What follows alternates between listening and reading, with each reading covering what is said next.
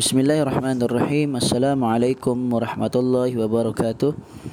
Alhamdulillah wassalatu wassalamu ala Rasulillah wa ala alihi wa sahbihi ajma'in. Insyaallah hari ini kita akan teruskan lagi penjelasan matan Al-Aqidah At-Tahawiyah. Sambungan matan yang ke-198. Al-Imam Abu Ja'far At-Tahawi berkata wa bi ghairil khairi yadhkuruhum wa la nadhkuruhum illa bi khair.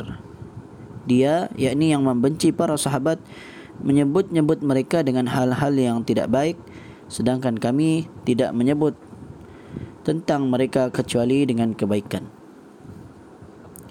Kata Syekh Salih Fauzan, ini sebagaimana yang telah lalu iaitu bahawasanya kita maksud kita uh, dalam uh, matan al-aqidah tahwiyah ini adalah ahli sunnah wal jamaah.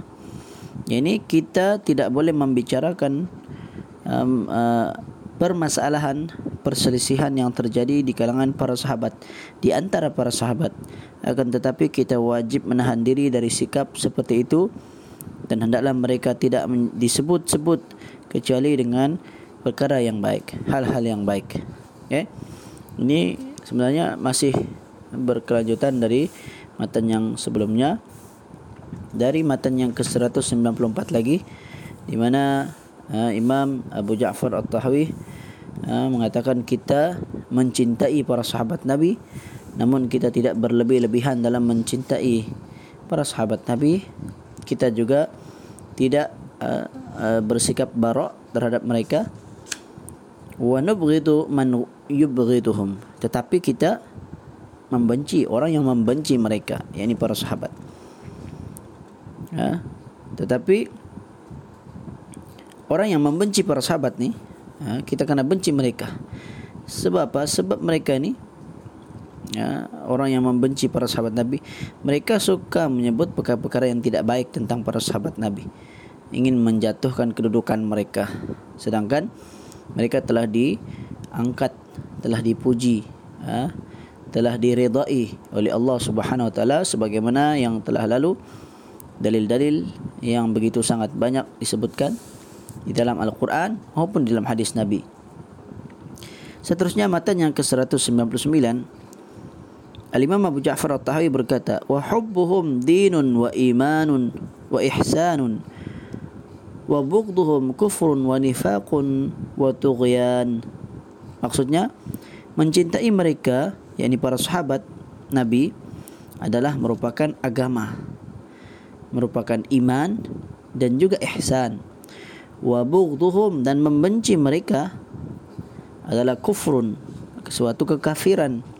Wa nifaqun kemunafikan. Wa tughyan yaitu kezaliman. Okay. kata Syekh Salih Fauzan ini adalah pokok besar yang wajib diketahui oleh kaum muslimin maksudnya ini uh, asas uh, prinsip yang besar yang kita sebagai orang Islam kenalah mengetahuinya. Yaitulah mencintai dan menghargai para sahabat Nabi. Kerana itu adalah bahagian dari iman ha, separuh daripada iman.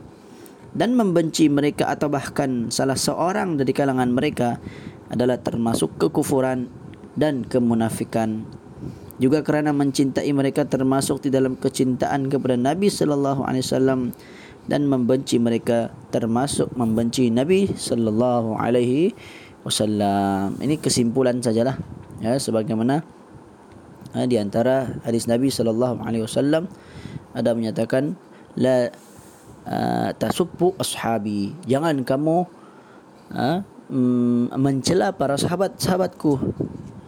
Ha? Lalu Nabi mengatakan kalau sekiranya kita ha, memberi infak sebesar gunung Uhud sekalipun nescaya tidak akan mampu menyamai uh, sedekah dari kalangan para sahabat walaupun mereka hanya bersedekah satu mud satu cupak satu cupak mereka tidak mampu menandingi orang-orang di apa di zaman sesudah para sahabat Nabi ini selepas mereka terutamanya kita yang lebih jauh lagi dari para sahabat Nabi Ha, walau sebesar gunung Uhud sekalipun kata Nabi sallallahu alaihi wasallam. Demikian menunjukkan betapa uh, mencintai para sahabat Nabi itu adalah sebahagian dari mencintai Nabi sallallahu alaihi wasallam. Jadi ketika mana kita membaca hadis-hadis Nabi tentang wajibnya kita mencintai Nabi sallallahu alaihi wasallam, maka demikian juga para sahabat Nabi hendaklah kita mencintai mereka kerana Nabi sallallahu alaihi wasallam membenci kita mencela mereka. Okey.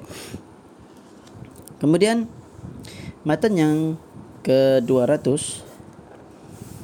mungkin saya hanya bacakan namun uh, syarah ataupun penjelasan yang dijelaskan oleh Syekh Saleh Fauzan uh, ada panjang sedikit kita akan sambung nanti pada masa akan datang